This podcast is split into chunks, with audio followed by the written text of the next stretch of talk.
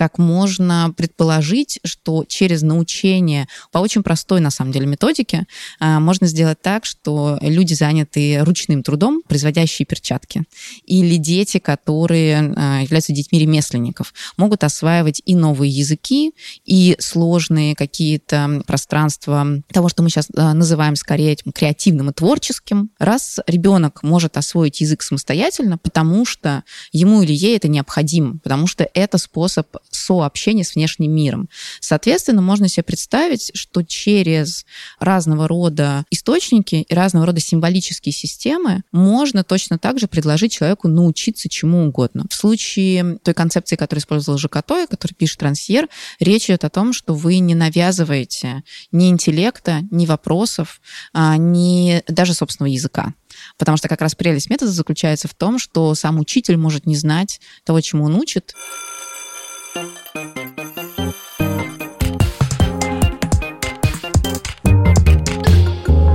Всем привет! Вы слушаете второй сезон подкаста «Уроки МХК», и с вами я, Катя Суверина, редактор издательского отдела музея «Гараж». И я, Валерий Леденев, независимый арт-критик и исследователь. В этом подкасте мы говорим о книгах, которые вышли в издательской программе музея. Каждый эпизод длится 45 минут, как и обычный урок, и посвящен сюжетам, которым едва ли нашлось бы место в школьной программе, но из которых мог бы сложиться альтернативный курс мировой художественной культуры. Сегодня мы поговорим с Оксаной Мороз, доцентом факультета креативных индустрий и академическим руководителем руководителем образовательной программы практики кураторства в современном искусстве в Высшей школе экономики. А поговорим мы про книгу Жака Рансьера «Неверственный учитель». Оксан, привет. Да, привет, привет. Наш подкаст э, называется «Уроки МХК», и сегодня мы наконец-то будем говорить про образование. Вот, а точнее, говоря словами Рансьера или Жакато, мы будем говорить о том, как учиться, а не научаться. Оксана, мы тебя представили как бы формально, рассказали про аффилиации. Можешь, пожалуйста, представиться для наших слушателей? Я культуролог, и как культуролог я, как мне кажется, довольно сильно связана с а, французской философской традицией, в том числе с традицией изучения несогласия и коммуникации. И в этой связи мне кажется, что Рансьер — это один из важнейших авторов, который так или иначе появляется в биографии исследователей типа меня. А еще у меня есть, конечно, большой, как мне кажется, преимущественный какой-то аспект в рамках этой темы, потому что я педагог, и я педагог в известной степени по образованию, и практически я 12 лет так или иначе преподаю, начиная с э, преподавания на школьной скамье детям и заканчивая преподавание в высшей школе. И когда я изучала эту книгу, я поняла, что это, конечно, огромный вызов именно для людей, которые занимаются современным педагогическим дизайном, поэтому мне бы хотелось сегодня э, говорить и о том, как это может работать как теоретическая рамка, да, но и о том, насколько это может быть реализуемо в практике, потому что педагогические практики сегодня разрастаются, они связаны не только с формальными какими-то условиями существования, но и с неформальностью просвещения. Книга Жака Рансьера «Невежественный учитель» — это культовая вещь в современной альтернативной педагогике, которая до сих пор не была переведена на русский язык. Она впервые была издана на французском в 1987 году и фокусируется на размышлении о критическом подходе к педагогике, отталкиваясь от реального исторического прецедента, эксперимента Жозефа Жакато. И вот э, если мы заговорили про теоретическую рамку, может быть, мы тогда введем наших слушателей в курс дела, о чем, собственно, речь, о чем мы сегодня будем говорить применительно к теории, если. Хорошо. Мне кажется, что а, если пытаться каким-то довольно простым и, может быть, даже в какой степени поверхностным образом описать теоретическую рамку этих высказываний, то это попытка продемонстрировать, что какие-то классические и конвенциональные способы обучения и образования, которые могут быть связаны с древнегреческой традицией, традиции, с просветительской традицией, они не в полной мере являются уважительными по отношению к достоинству человека. Это первое.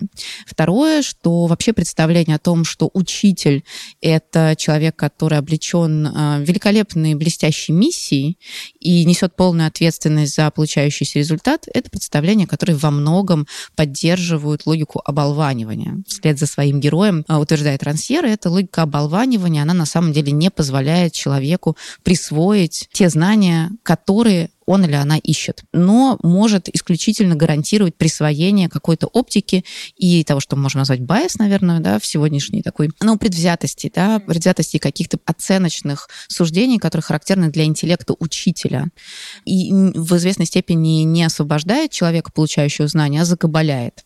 А еще, как мне кажется, вся эта книга про то, что вы можете не быть как бы идеологически демократом по убеждениям, или можете не специально не проблематизировать это, но вы можете в известной степени способствовать эмансипации людей за счет того, что вы просто верите, что у человека есть равные способности интеллектуальные, ну, разная воля к познанию или разная воля к тому, чтобы каким-то образом дизруптивно, да, деконструктивистски относиться к каким-то явлениям. И раз у людей есть равные интеллектуальные способности и разная воля, учитель может немножко подталкивать в контексте именно воли, но не должен делать что-то иного. И мне кажется, что поскольку эта книга, она работает именно с таким историческим а, материалом, то здесь есть еще один важный компонент. А, об этом писали представители школы аналов давно. Что, конечно же, у любого человека, который работает с историческим материалом, есть базовая оптика. И есть базовый да, какой-то вопрос исследовательский, который ты хочешь а, адресовать. Можешь пример привести кого-то из школы аналов, кто э, как бы ярко можно показать? Ну, на самом деле, практически любой представитель школы аналов, можно взять Блока, можно взять Легофа, это люди, которые были убеждены, что историю не стоит изучать исключительно в контексте больших повествований, больших событий и больших фигур. Можно взять первое, второе, любое другое поколение школы аналов, которое в той или иной степени можно проследить довольно долго, и увидеть, что для них, для всех была крайне интересна история про ментальности и про то, как мыслят люди, которых обычно мы видим в качестве обывателей, и не различаем их, потому что они такая серая некоторая масса. Ну, это тоже оценочное суждение, тем не менее.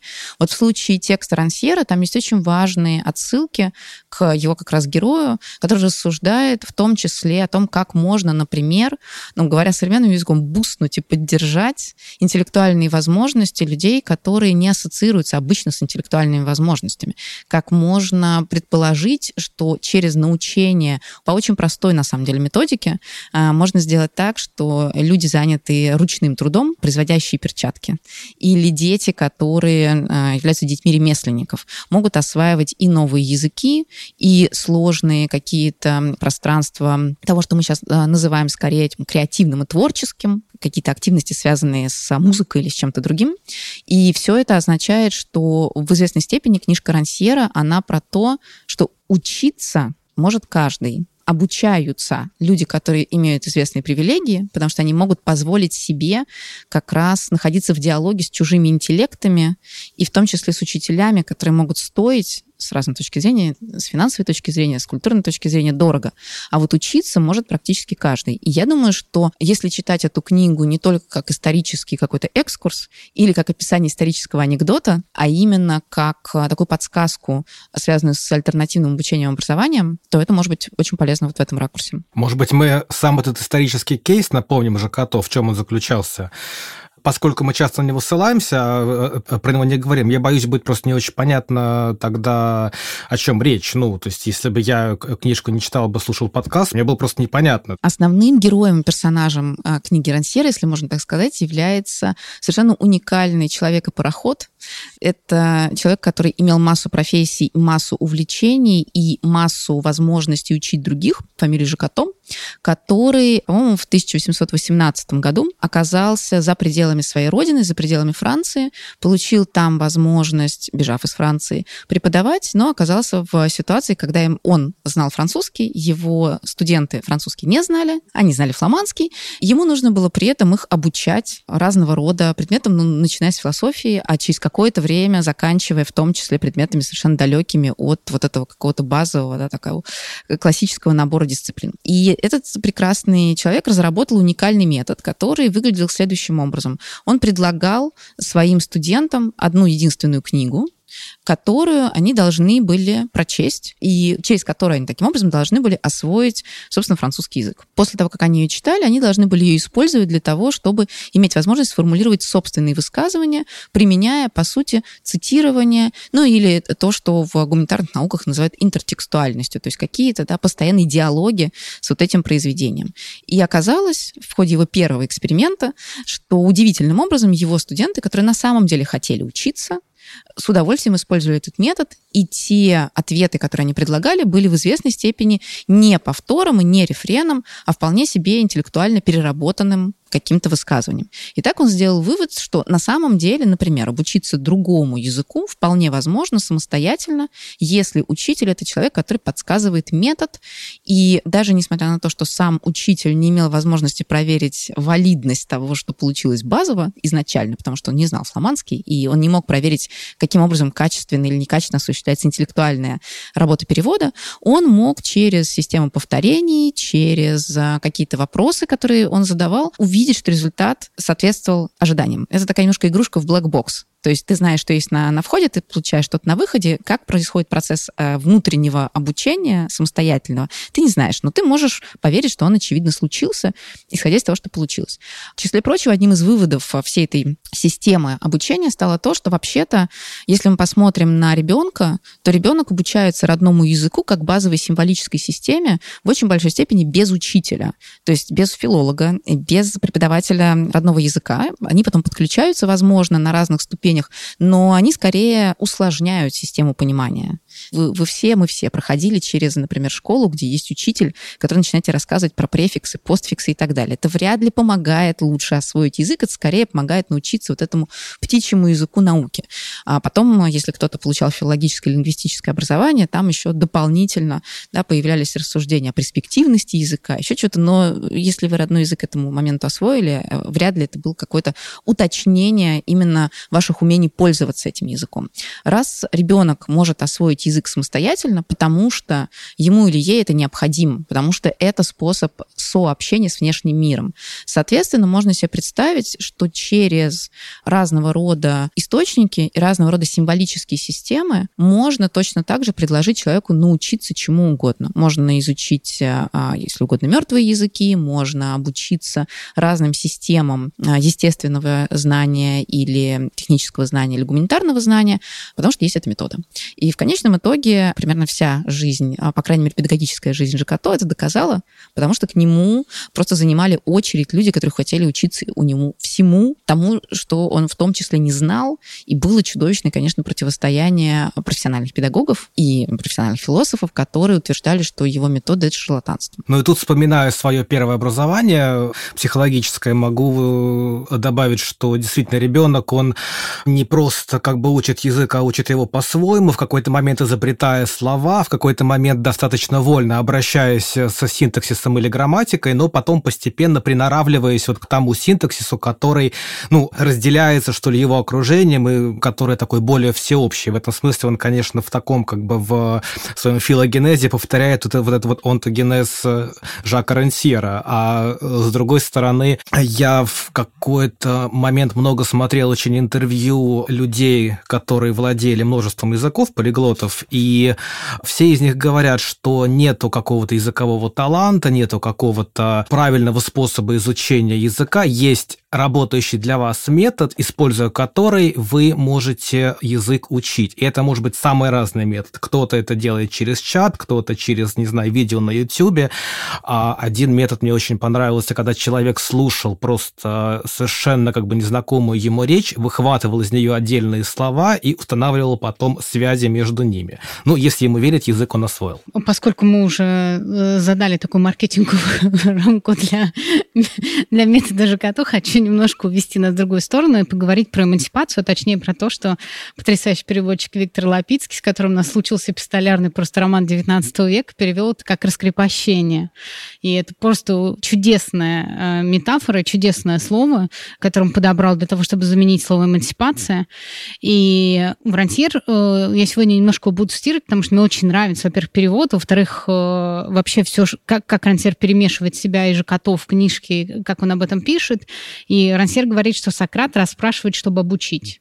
Но тот, кто хочет раскрепостить человека, должен спрашивать. И вот так, принято у людей, а не у ученых и чтобы научать, а не, а не научаться. И вот суть образовательного процесса ЖКТО это было, э, состояла в том, что ему нечему было учить людей. Это был его лозунг, но тем не менее э, он об этом заявил во всеуслышание, когда была открыта школа на базе Лувенского гарнизона, но тем не менее к нему э, обратилось большое количество учеников, они потом продолжили обучение, подле какие-то, значит, заявления на то, чтобы это обучение продолжить. Как с этой точки зрения работает это раскрепощение? И почему стоит как оно работает вместе с обучением или научением, или не научением? Ты знаешь, мне кажется, что первое, почему это работает, это потому что такая позиция разрушает педагогический миф, который очень устойчивый и о котором Рансьер, собственно, пишет, но который, возможно, имплицитно, то есть не очевидно, но тем не менее люди чувствуют кожей, когда находятся в пределах образовательных систем.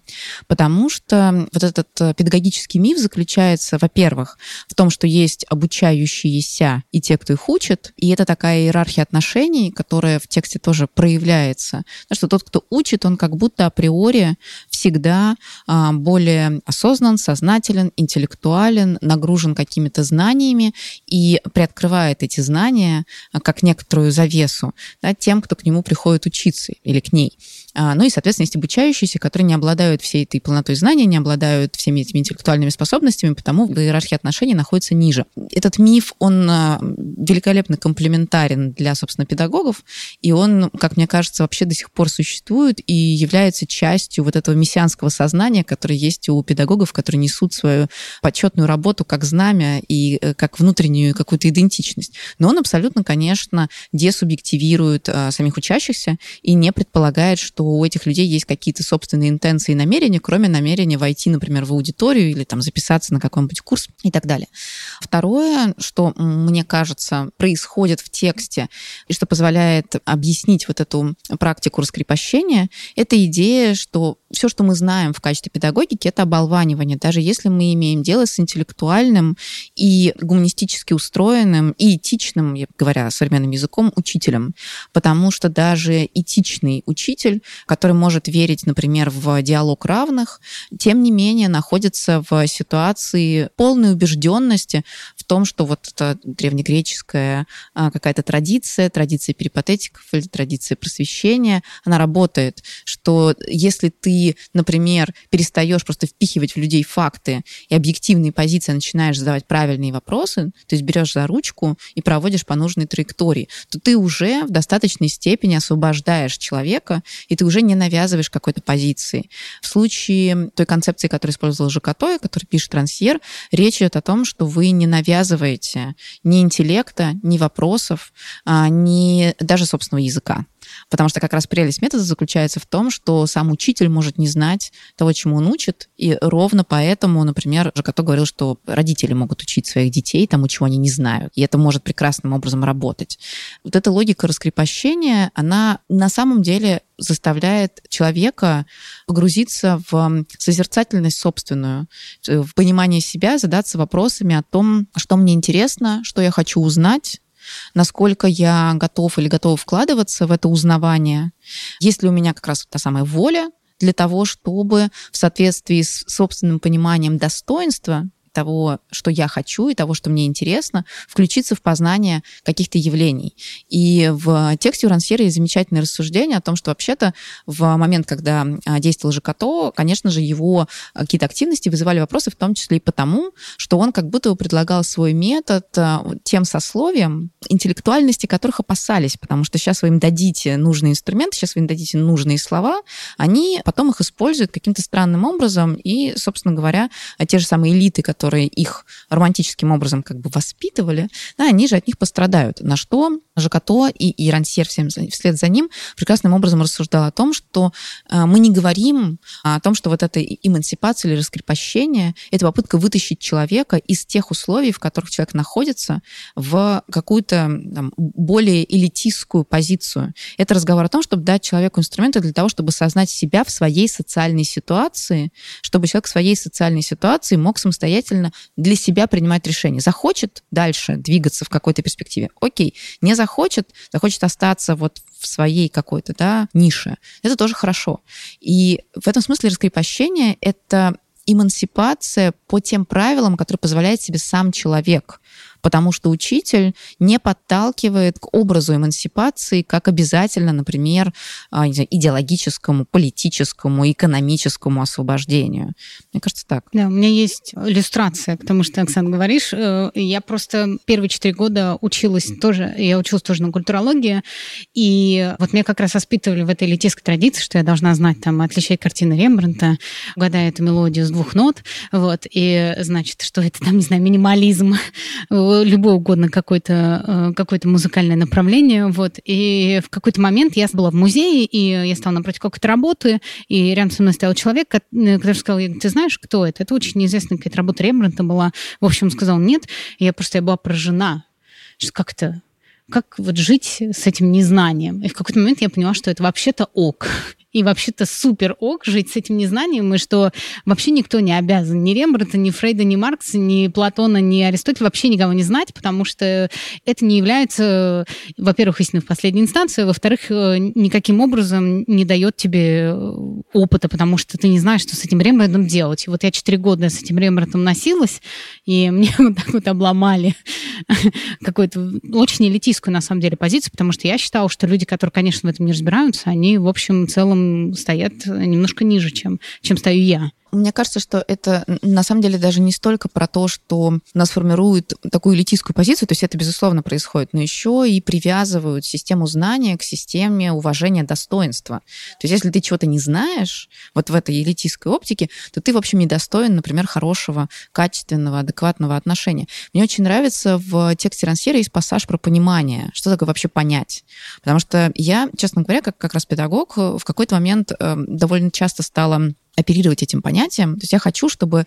Ну, я не говорила, естественно, не говорю, я хочу, чтобы вы поняли. Но я для себя, например, ставлю задачу какую-нибудь в рамках обучения, я хотела бы, чтобы в процессе обучения мои студенты что-нибудь поняли. Да, мне кажется, что вот эти комментарии, они в первую очередь, конечно же, про переживание вот этой элитистской позиции, да, что нужно освоить какой-то компендиум знаний, но еще и в том числе про формирование определенной привычки связывать уважение к достоинству человека с уважением к системе знания, которая этого человека есть. То есть если ты чего-то не знаешь, то как будто бы мы получаем индульгенцию обращаться с вот этим человеком как-то менее уважительно да, или менее аккуратно.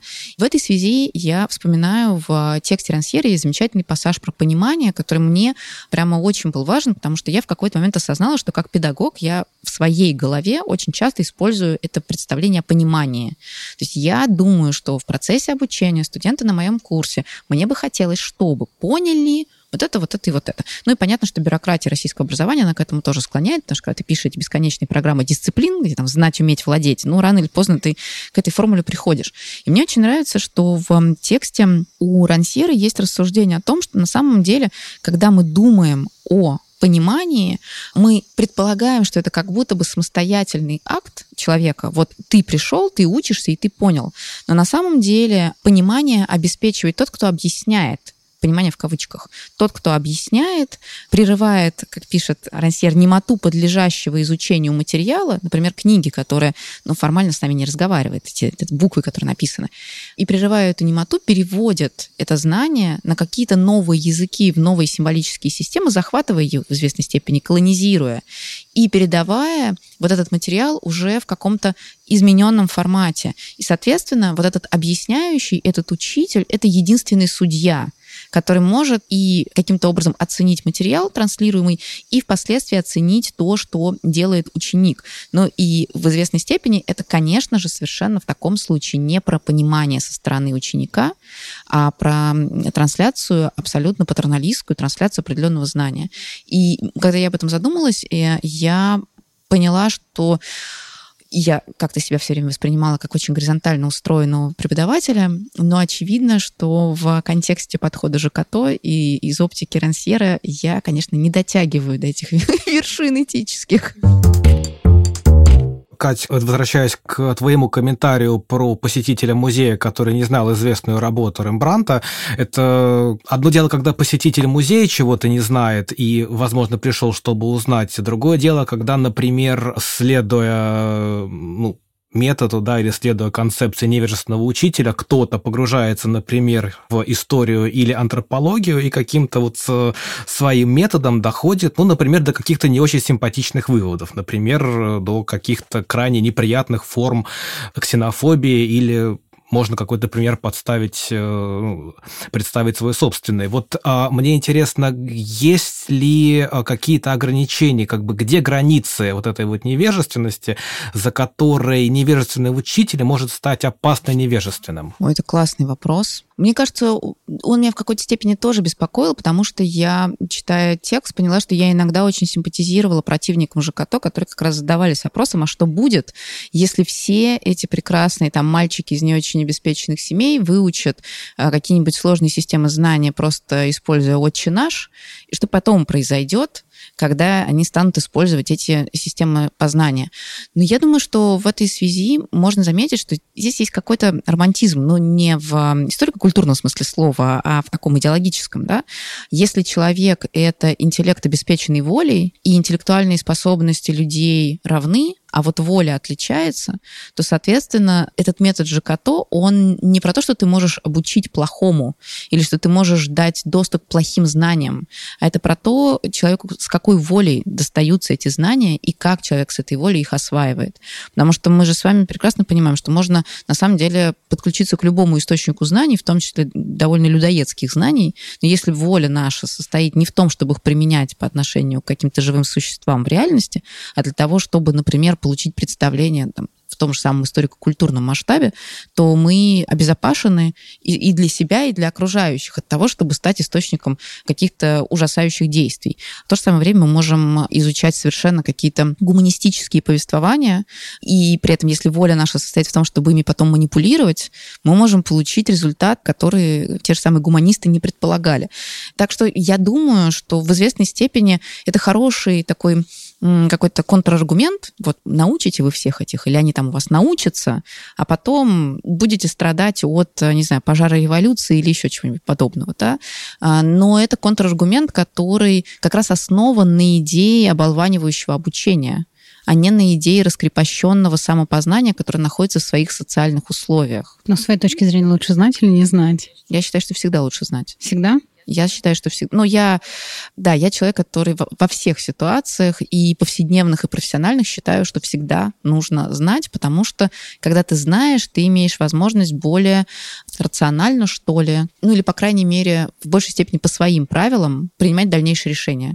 То есть идти на ощупь и в темноте хуже, чем идти в открытую. Даже если ты идешь по вот этой вот жердочке, которая тебя, да, там, допустим, а, не знаю, ведет через какое-то опасное ущелье, и шаг влево, шаг вправо. Это, в общем, такая э, трагическая, в том числе интеллектуальная гибель. Я бы тут добавил к, э, Оксан, к твоему ответу э, свой комментарий, опять же, опираясь на свое первое психологическое образование и вспоминая психологию мотивации, да, которая, в частности, от советской традиции в теории деятельности Алексея Николаевича Леонтьева была как бы такой основной, что любая деятельность движется мотивом, это как раз получается аналог представлений о воле, про которую писал Рансьер. Но мотивы бывают очень разные, да, и в принципе как бы личность э, человека определяется теми мотивами и той иерархией мотивов, которая эту личность конструирует. И э, мы можем говорить о равенстве интеллектов, но, наверное, все-таки о неодинаковости и неравенстве мотивов. И что вот именно определенные мотивы могут завести ту или иную э, деятельность по обучению, ну,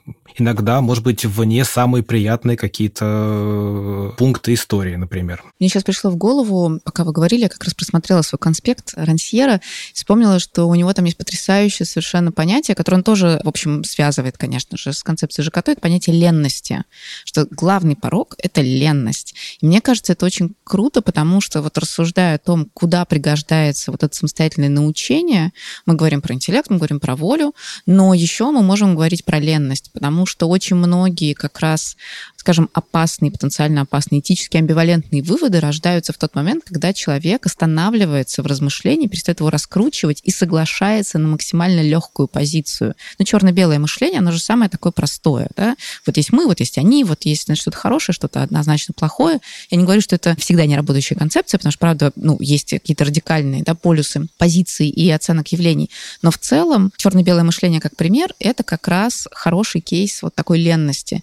И я думаю, что что а, если мы предполагаем, что человек не желает впадать в порог ленности размышлений и не останавливает свою волю к познанию, из-за этого, то человек не будет и останавливаться на полумерах, которыми могут являться амбивалентные выводы из того знания, которое он получает. Это не стопроцентная защита, То есть мы понимаем, что человек может дойти до самой сути, и эта суть тоже может быть довольно опасной для окружающего пространства. То есть ты говоришь о критическом мышлении, о его развитии? По сути, да. По сути, да. Потому что ты не перестаешь задавать вопросы, и тебя может все не устраивать. Да. В принципе. И таким образом ты до чего-то все равно докапываешься. Да, но это классическая такая история про, не знаю, герменевтику сомнения, вообще про идею сомнения и постоянное вопрошание. И в том числе недоверие и самому себе, как носителю какой-то истины. То есть даже если ты понимаешь, что тебе кажется, что ты дошел до финала, и что ты вышел на какие-то абсолютистские выводы, если ты исходишь из этой неленности интеллекта, этой воли к познанию и пониманию того, что ограниченность собственной черепной коробки означает ограниченность, то ты никогда, ну, как мне кажется, не будешь способен на какое-нибудь окончательное решение какого-нибудь окончательного вопроса. Ну, это вот болезнь для интеллектуалов сейчас прозвучало, потому что, конечно, на, на, например, для нас с тобой, как для людей, которые занимаются э, в каком-то смысле наукой, да, это тяжело, когда вот есть концептуальные рамки какие-то, и ты понимаешь, что они работают, но приходится тебе от них отказаться, потому что приходит человек, который начинает критиковать, и ты видишь, что брешь. И э, это, конечно, это прям тяжелая работа, критическая. И вот в этом отношении мне, наоборот, нравятся люди, которые чего-то не знают, которые не знают, например, Рембрандта, да, и, они, и в этом смысле мне нравится вот эта невежественность учителя двоякая. Она состоит в том, что он признает, что он чего-то не знает, и в том, что он действительно может чего-то не знать, но при этом он приходит тебе с этим незнанием и задает такой вопрос, от которого твоя концепция может очень сильно пострадать. Да, но так в этом же как раз и заключается в том числе прелесть этого сомнения. То есть ты можешь не в одной голове варить, где я прав, где я не прав, где... а ты можешь как раз полагаться на некоторую коллегиальность. И в этом прелесть, в том числе этого метода ЖКТ, потому что он как будто преподносится как метод, связанный именно с учебой, ну, в широком контексте. Но вообще-то это в том числе и метод диалога между людьми, которые как будто бы уже состоялись в каких-то интеллектуальных нишах. Потому что ты все время можешь обнаруживать а, вот эти категории незнания, эти неточности, эти недостаточности. Но если ты себя изымаешь из вот этой рамки успешного успеха, да, и из этой рамки достигаторства, понятно, что она для ЖКТ была не, не, нерелевантна, это более поздняя да, история. Но вот если мы его как бы немножко реактуализируем, вернем в современность, если ты говоришь, что мне гораздо интереснее вот эти эмансипирующие, да, освобождающие какие-то стратегии, то они могут стать в том числе основой для диалога между специалистами. Только тут очень важно как бы закончить держаться за своей территории. Это то, что очень любят как раз разные направления исследований. Ну, да, интеллектуалы, это правда. И вот э, что касается интеллектуалов, мне импонирует э, такое ироничное, зло ироничное отношение Рансера к ним. Он говорит, что интеллектуалы, у них существует духовное превосходство, потому что они такие спиритуалисты. И причина в этом в том, что они очень хорошего себе мнения всегда, да, и вот это хорошее мнение поддерживает их власть какую-то. И вот меня интересует на самом деле власть, потому что кажется, что, например, сейчас очень сильно сомневаются в интеллектуалах, и мне кажется, вот это сомнение, я его очень сильно боюсь, потому что как бы с теми возрастающими идеологическими конструкциями, разными черно-белыми формами э, восприятия мира, кажется, что действительно интеллектуалы с их сложными конструкциями помогли бы здесь, наоборот, с этим как-то бороться. Но вот как избежать избежать этой рамки властных отношений. Ты как педагог, как ты пытаешься делать? Потому что я, в том числе как преподаватель, тоже все время пытаюсь этого избежать. Я там прихожу к 20-летним, узнаю от, от них что-нибудь, не знаю, там, про дорамы, еще про что-то, да, про то, чего я вообще этого не, я даже не предполагал, что это, там, я не знаю, обсуждая, например, французский феминизм, можно перейти, например, к дорамам срочно и э, понять, что это две связанные с друг с другом вещи. Но все равно, мне кажется, вот эти рамки властных отношений до какой-то степени всегда существует. Например, сегодня, мне кажется, она, наоборот, является препятствием как раз для того, чтобы эти интеллектуалы достучались до огромного количества людей и показали сложность. И вот это как бы пошатнули эту рамку черно-белого. Ты знаешь, я бы заметила, что то, ссылаясь на текст, который мы обсуждаем, можно, наверное, справедливо рассуждать, что интеллектуал не равно, например, сложно репрезентирующий свою позицию человек. Окажется, что в очень большой степени недоверие интеллектуалам — это недоверие в том числе тем символическим системам, которые люди используют. То есть даже не обязательно недоверие значениям, а просто недоверие тому языку, тем примерам, тем интонациям, которые используются. Я не говорю сейчас о том, что нужно срочно играть в упрощение и, значит, срочно как-то примитивизировать адаптировать э, те привычные нам символические системы, которые мы используем. Но вот как раз, когда Жакато говорил, слушайте, если, ну, условно, сейчас очень примитивизирую, если ваш, значит, собеседник не знает э, ничего про Калипсо, но знает про «Отче наш», начните с «Отче наш». Да, это же на самом деле очень классный подход. И он такой, знай свою аудиторию. говоря современным языком. И мне кажется, что сейчас как раз вот это такая дихотомия, да, это противопоставление интеллектуалы или через запятую интеллигенция, да, на которых направлено какое-то сомнение, это противопоставление в том числе основанное на вот этом недоверии языку, с одной стороны, а с другой стороны, неумении работать с теми смыслами, с теми болями, которые есть у тех, с кем ты хочешь разговаривать.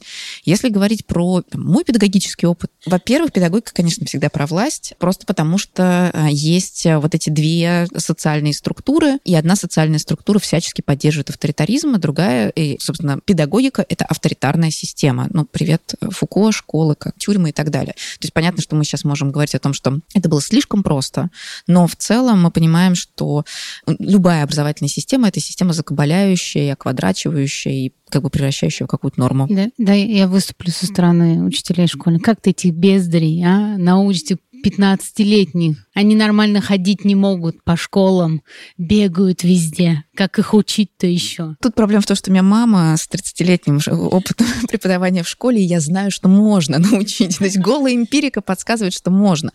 Но я вот, например, не смогла работать в школе, а ровно потому, что мне, как человеку с педагогическим, но все-таки не очень глубоким образованием, нужно было, чтобы на старте были люди, которые в состоянии меня базово услышать, и у которых есть желание меня базово слушать, то есть которые уже встроены в эти иерархические отношения. Большой привет. Когда я, собственно, преподаю, мне кажется, то, что я делаю, я, во-первых, провозглашаю, что правила игры, которые есть в образовательном процессе формальном, они есть, но мы приподзакрываем глаза на то, что они есть. Я, например, не верю в систему оценивания. Я, правда, в нее вообще не верю. Неважно, она десятибальная, пятибальная, стобальная, но никогда не будет справедливой, она всегда будет предвзятой, она всегда будет травмирующей, даже если я буду говорить, что я не предвзята, а студенты будут говорить, что они не травмированы.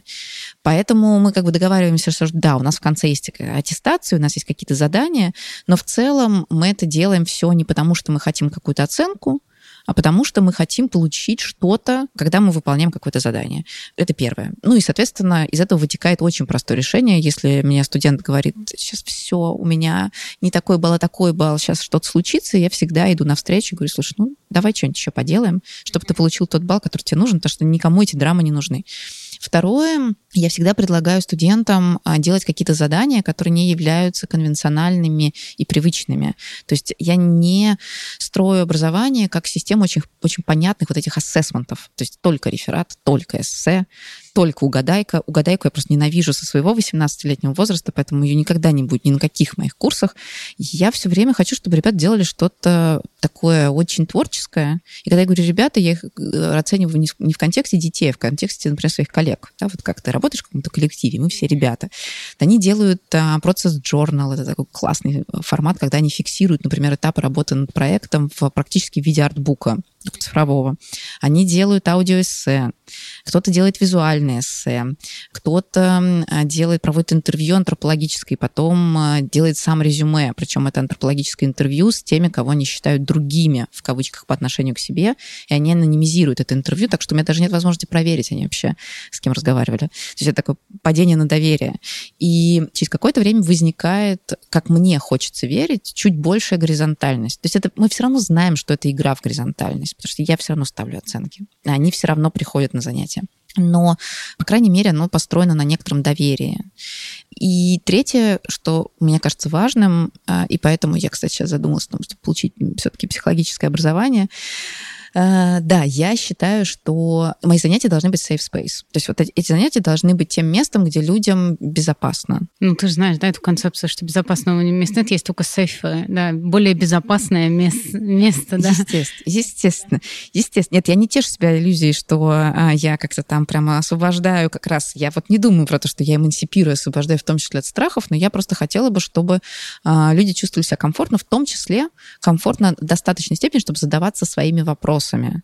И вот здесь я нахожу маленькое-маленькое, немножко греющее меня какое-то минимальное соответствие тому, что, что делает ЖКТО, потому что я всегда всячески поддерживаю идею самостоятельной артикуляции вопросов, в том числе тех, которые вы считаете ну, странными, например, угу. или тех, которые вы будете стесняться. Вот, вы можете задать вопрос один на один, если вы стесняетесь, но потому что меня стесняться не надо. Э, это не сразу получается, но через какое-то время возникает привыкание такое совместное. И в результате мы получаем ситуацию, когда эти студенты, например, готовы, поскольку у нас же есть студенческая оценка преподавания, они ставят мне уже потом оценки и пишут мне комментарии, они готовы в достаточно большой степени демонстрировать эту близость отношений. И она не выражается в том, что там, не знаю, в каких-то формальных характеристиках, она выражается в человеческих каких-то комментариях. И вот это самое важное. Когда я получаю человеческие комментарии, это важнее, чем, там, не знаю, ситуация, когда моему курсу ставят какие-нибудь там баллы и говорят, самый важный для карьеры курс. Потому что я не знаю, какая у них будет карьера, они уже знают. Ну, окей. Но я прекрасно понимаю, что это все равно а, вот в той логике, о которой говорит Сурансир, это, конечно же, все равно такая мимикрия под. И, возможно, даже это еще более опасно, чем что-то другое, потому что когда ты оказываешься в ситуации а, как раз оболванивающего образования, ну, условно, очень жесткого авторитарного дисциплинарного образования, ты как ученик у тебя есть возможность посмотреть на это как на противное, от этого противного куда-то двигаться, в том числе самостоятельно. Потому что, ну, вряд ли ты этот авторитаризм воспримешь хорошо. А когда ты попадаешь в вот этот обволакивающий теплый кокон, у тебя очень, может быть, отключаются какие-то базовые защитные механизмы и механизмы сомнений. Вот то, чего я очень боюсь в контексте своей педаг... своего образования, вот, преподаватель, что мне будут слишком сильно доверять что они не будут задаваться вопросами относительно того, что я говорю, что они мне слишком поверят. Да, после, это тоже очень властная, кстати, позиция, да, и она как бы заставляет тебя думать, да, вот я, я, я я все нашел, подход к ним нашел. Да, ключик такой. Ключик, да. Вот все страшно. открылось, все открылось. Но мне кажется, девиз педагогической практики мы нашли, точнее, ну, я сразу же подумала про Ваню Должного в этом отношении. Не надо стесняться. Да? Не надо. Не надо.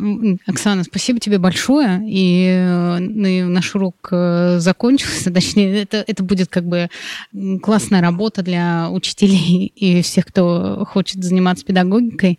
Спасибо тебе большое, что ты поделилась поделил с нами своими э, мыслями по поводу рансира, по поводу своей собственной э, практики.